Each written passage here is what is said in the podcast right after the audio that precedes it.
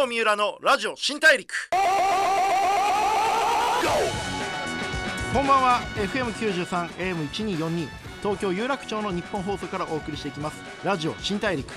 ザ・ブレイクスルーカンパニー GO 代表で PR クリエイティブディレクターの三浦貴弘です。えー、まあ、いろんな方面で活躍されている方にお会いして、まあ、お仕事の学びとか、まあ、その方がどういう未来に向かって頑張ってらっしゃるのかとかそんな話を聞きながら、えー、リスナーのあなたと一緒にたくさんの発見を重ねていこうという番組「ラジオ新大陸」えー、この春からこの時間毎週水曜日の午後9時20分からに引っ越ししてお届けしております、えー、ラジオ新大陸シーズン2最初のゲストは僕はもう頼み込んでお越しいただきましたフリーアナウンサーの宇垣美里さんです。お知らせの後早速登場してくれます。よろしくお願いします。ブ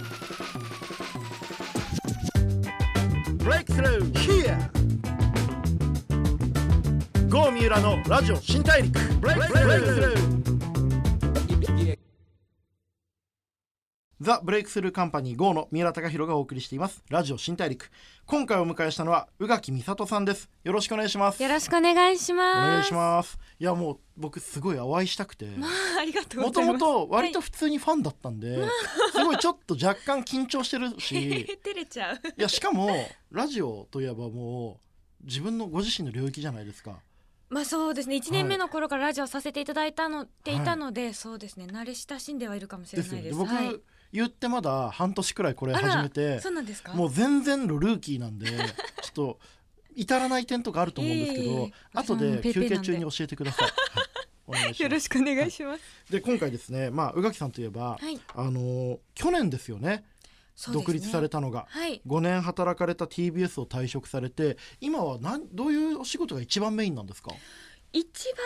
番メイン、まあ、割とあのどれもなんていうか統廃分な感じに、うん、あの例えば雑誌のモデルですとか、うんうん、テレビのお仕事もありますしもちろんラジオも、あの続けて出させていただいておりますし、あとは、えーと、コラムとか、エッセイ的なその書く仕事もだいぶ増えましたね。週刊プレイボーイのコラムとかもう超いいですよね。ありがとうございます。めちゃくちゃ好きで、僕も実は夏から週刊プレイボーイで連載させてもらってて、なんなんかご一緒できるのは嬉しいなとか思ったりしてるんですけど。ありがとうございます。実はあの、うん僕も博報堂っていう広告代理店から独立してるんで、はいはい、赤坂でずっと働いてたっていうところでは近くですね。隣のビルぐらいの。そうなんですよ。でも僕番組もすごい聞いてたんですけど実際こう独立しようと思った時の一番のきっかけって何だったんですか？一番のきっかけはやっぱりそのそれまでずっと続いていた朝の番組を卒業してから、うん、生活がガラッと変わって、うん、でもちろんいただける仕事も変わりましたし、うん、そのお外の仕事も割とさせていただけるようになって、そうなってくるとあ違う仕事ってたくさんあるんだな、うん、もっといろんなことを知ってみたいなってふと思ったのが、まあ一番のきっかけですね。でもすげえ大変じゃなかったですかやめんの。いやそんな本当ですことなかったですよ。やめますって思い立ってからやめるまで、はい、独立するまでどれくらいの期間かかったんですか？えー、っとまず自分の心の中で決めてから、うん、その上に伝えるまでは、まあ、半年ぐらい一応ちょ置こうと思って置いてもちろん心かかるかもしれないし、はい、と思って置いた後に、うんやっぱやめようと思ってでアナウンス部長とかに言いに行ってから辞めるまでも半年ぐらいかな、はい、まあなんだかんだ言って1年くらいかかりますよね。そうですね。根回し引き継ぎ。根回しとか全然しなかったですけど、ね、本当ですか、はい、僕めちゃくちゃ根回しして、はい、僕もちょうど本当に同じくらいでした。辞めようと思ってから、気持ちを寝かしたりして半年、はい、辞めるって宣言してからまた半年みたいな感じだったんで、うん、でも結構大変だったんじゃないかなって勝手に思ってたんですけど、上の方は大変だったでしょうしもう言ってすぐぐらいに報道が出ちゃって、はいはいはい、なんでってみんな思ってるくらいでなのでその辺りの多分バタバタはあったと思いますけど。うん私はもう本当あとは伝えてやめますぐらいの感じだったので。割とこうご自身はのんびりとして。そうですね、うん、さあ事務所さあがそうみたいな感じだったので。あそっか。アナウンサーの方って独立するときに事務所を探す感じになるんですか？事務所を探すというかまあ、うん、そうですね。あのもちろん一人だけでやってる方も、うん、ご自身で会社を経営されてる方もいますけど、うん、まあ、私は多分そういう細かいこと絶対無理だなって自分で分かっていたので、どこかに所属しないとなって思ってました。なるほど。これ辞めるときにそのまあアナウンサーから今のそのまあタレントとか、はい、コラムニストとかいろんなお仕事あると思うんですけど、はい、こういうキャラクターで活躍していこうってイメージって結構具体的にあったんですか？うんこういうふうになりたいっていうのは特になかったんですけど、うん、ただまあ心がけていたのは、うんかっこ悪いと思うことはしたくない。それは何というか幅を狭めるということではなくて、例えば私がこれは嫌だと思うことは絶対言いたくない、例えば人を傷つけるようなことは言いたくないとか、一定の価値観を押し付けるようなことはしたくないとか、そういうことはまあずっと気をつけていたことですし、不倫になってからもそれは言えませんとか、うん、これは違うもうこの時代には即していませんっていうことは何度か言ったことがあると思います。なるほどなるほど、そのかっこ悪いことをしないってめちゃくちゃ大切だし 実は難しいことですよね。そうですね。まあ流しちゃえば楽なのになって思うとこもありますけど、ね、まあでもねそうなってくると自分のこと嫌いになっちゃうので、うんうんうん、ちょっとずつ自分の魂の形が変わってっちゃうのを感じる時って、ねうん、ぶっちゃけちょっとあったんですよ。僕は組織にいた時に、うんはい、そういうのってやっぱりあったんですか？うんそれこそ、うん、まあ、入社してすぐの頃は、うん、アナウンサーっぽくならなきゃとか服装を変えなきゃとか、うん、言葉遣いを変えなきゃとか、考え方を変えなきゃとか思ってたんですけど、まあ、1年ぐらいすると無理ってことに気づいて、で先輩たちもそうじゃないあなたが面白いのって、まあ、言ってくれる人が多かったので、じゃあ好きにやろうって思ってからは割とまあ楽でしたね。もちろんそのやらなきゃいけない役割があったりもしたりそれの見え方によってその勘違いされることもありましたけど、まあ、それはその人が受け取りた部分なだけなので、特に。なるほど、はい、僕あの宇垣さんの言葉の中でまあ有名ですけど、あの人には人の地獄がありますからって おっしゃったのが、もうめちゃくちゃ好きで、その旗から見たらハッピーだったり恵まれてるように見えるかもしれないけど、うん、その人がどんな地獄とかどんな苦しみを抱えてきてるかなんて誰にもわからないじゃないですか。はい、そのよく見える人もあるいは逆に自分から見てかわいそうに思える人も、うん、それぞれ全員別々に別々の人生を戦ってるっていうこれは日本中の小学生にもうあ毎朝音読してほしいと思う 名言だったんですよ。本当ですか？そう。みんな小学生が地獄っていうんですか？小学生が毎朝朝礼で人には人の地獄があるっていうのを読んでほしいなと思って この考え方っていつから考えたんですか？いつから考えた？あでも、うん、あの割と記憶に残ってるのは、うん、関西で多分短い期間だけ流れていた CM があるんですけど、はい、あのマサイの戦士だったっけな？マサイの戦士とかなんとかいう、はい、あのまあ乳製品なんですかね。うん、まあ飲料。ごめんなさい、一個も分かんなかった。はい。マサイの戦士っていう飲み物？飲み物があるんですね。はい、飲み物の CM があって、はい、その CM が、はい、あの。サバナで飛び跳ねてるマサイの選手を見て、はい、おじさんが、はい、マサイの選手はええなーって言うんですけど、そしたらあのおそらく奥さんであるおばさんが、うんうん、あんたでも手長猿に首絞められんのと社長に首絞めあ借金で首回らへんのどっちが辛い、って言ってるのを聞いて、うん、そうだなって。ああサウナの選手もそれぞれに大変だけど、うん、サラリーマンもめっちゃ大変やんなって思ったのが多分最初でもちろんその私だって私の辛いことと妹の辛いこと全然違うし、親のつ、辛いことも全然違うし、多分だけどあのそうですね石油王も多分しんどいと思うって考えたら。みんな大変だな。生きてるだけで偉いなって。そうですよね、はい、いや本当にその通りで、うん、ちなみにすげえいい CM ですねそれ。すごい、うん、大好きなんですめちゃくちゃいい CM だって検索して見ときますけど、はい、あでも本当その通りでなんか社長にしたっていやそれこそ名前出していいのか分かんないですけど前澤友作さんだって辛いだろうし 孫正義だって辛いだろうし、うん、そこですよねお金を持ってる人の辛さもあるでしょうし、持ってない人の幸せも絶対あるので、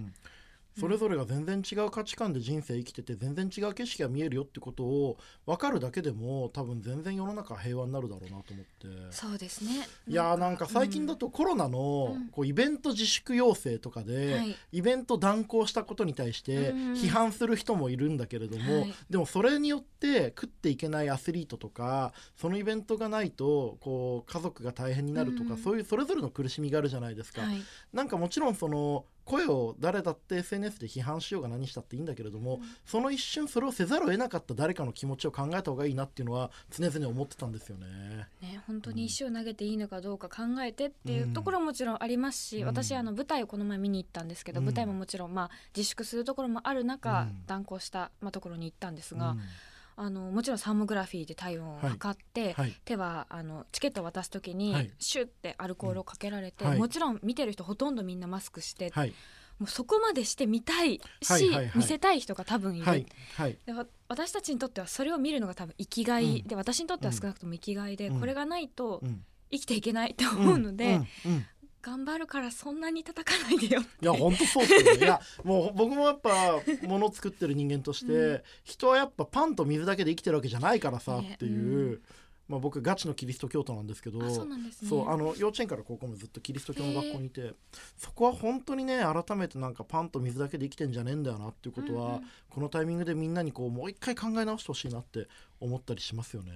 エンタメでは生きまあ人はお腹は膨れないけれどもそれがないと生きていけないこともあるから、うん、そうなんですよ。えー、でもいや面白いな。でも独立されてようやく1年くらいですけれども、はい。まあ、いろんなご自身のそういったキャラクターとか世の中に対してみんなの幸せをそれぞれ大事にしようよみたいなメッセージを発信できるようになってると思うんですけど、これって曲穴の時とフリーになってメッセージの発信する内容とか変わりました？内容が変わったというよりは、うん、まあ、場所が増えたっていうのはあると思います。あのもちろんコラムとか書く仕事がだいぶ増えた部分もありますし、うん、まあ喋る機会も増えましたし、アナウンサーってどうしてももちろんそれが仕事なので、私の感情を話すというよりは、あのニュースを伝える情報をお伝えするということが、まあ一番の仕事でしたから、自分の気持ちを伝えることってまあそんなにない。はいので、はい、そういった意味ではかなり増えたかなと思います。ちょっと突っ込んだ話をすると、はい、そのアナウンサーとして働いていらっしゃる時って、はい、こうあんまりこう自分の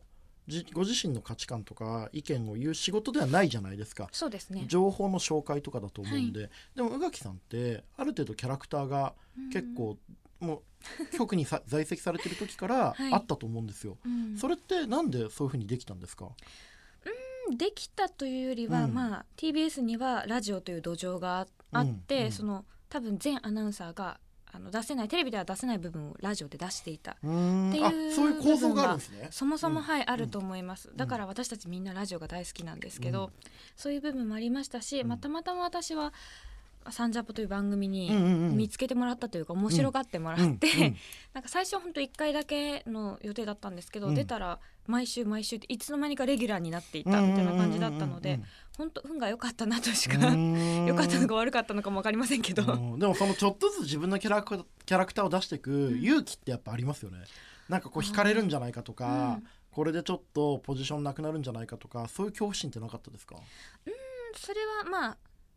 そんなにはなくないというか、うんうんうん、まあ、その時はあのやるだけやろうって思ってた時だったので、うんうん、あのどうなってもいいからめちゃくちゃ頑張ったっていう1年にしようって思ってたんです2018年は。なので、まあ、その結果いろんなとこに見つけてもらったり仕事をもらったりして、半年後にいろんなところで私を見たよって言ってくれる方が増えて、なんか本当上司とかも、お前この半年めちゃくちゃ頑張ったね」って言ってくれて もうそれだけで十分だわって思いました。でも今の宇垣さんの言葉で僕すごくいい言葉だなと思ったのが、うん、見つけてもらえたっていう言葉だと思うんですよ。うん。はい、結構その今多くのそのビジネスパーソンにしてもクリエイターにしても、うん、いい仕事して目立ってやるぜとか、うん、こう有名になりたいぜとか成功したいぜって思うことはすごく大事だと思うんですけど、はい、それは結局のところその番組のキャスティングだったりとかそのクライアントさんだったりとか誰かに見つけていただくというベースとしての感謝とか幸運とかそのある種のいい出会いが必要じゃないですか。はい、その仕事をいい仕事するためにはあるいは有名になるためには自分が目立つんじゃなくて、うん、誰かに見つけていただくということの結果なんだよっていうのもめちゃめちゃいいパンチラインだったなと思って。そうです。まああの常々思っているのが、はい、私もそうですし誰しもあの代わりがいない人なんていないので、うん、誰でもできる仕事をそれでも私に振ってもらったり、うん、私がいいって言ってもらったっても、うん、それだけでものすごくありがたいことで、だから頑張ろうって思いますね。これも本当に全国の小学生に あの仕事は目立つものじゃなくて見つけていただくもの仕事は目立つものじゃなくて見つけていただくものってこれも朝3回言っていただきたいなというふうに思いました。さてちょっとそんな、えー、宇垣さんの今いろんなこう世の中に対する見え方考え方についてちょっとお話聞いてました。また来週もお伺いしていこうと思ってます。ということで宇垣さん今週は一旦どうもありがとうございました、はい、ありがとうございました来週も引き続きよろしくお願いしますお願いします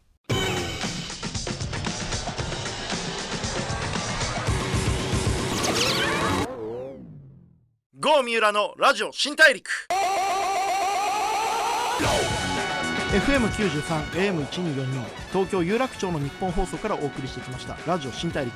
宇垣美里さんをお迎えしてお話を伺ってきました。いかがだったでしょうか？いや本当僕はすごく勉強させていただいてやっぱりこう発言の一言一言にものすごく資料深さがあるというか例えばその一つの発言が何らかの価値観を決めつけたりとか場の上下を決めつけてしまうことって結構あると思うんですけどそういったことに対して全てものすごく配慮されて多分いろいろ傷ついたりもしくは傷つけてしまったことに傷ついたりしてきた人なんだなと思いました。もうそもそもあえて嬉しかったんですけどもう学ばせていただいてすげえいい時間だったなって、まあ、すげえ俺得の時間でしたけど。はいあの来週も、えー、宇垣さんにお越しいただこうと思ってます。あとごめんなさい1個告知なんですけど、えー、今日4月1日、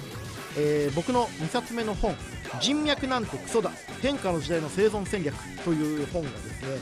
出ます。えー、これめちゃくちゃ今のもう4月1日なんで新入生新社会人にぜひ読んでいただきたい本になっているのでこちらもですね、え、読んでいただきたいなというふうに思っております、えー、それでは、え次回も一緒にたくさんの発見ができればと思ってます。ラジオ新大陸お相手はザ・ブレイクスルーカンパニー5三浦貴大でした。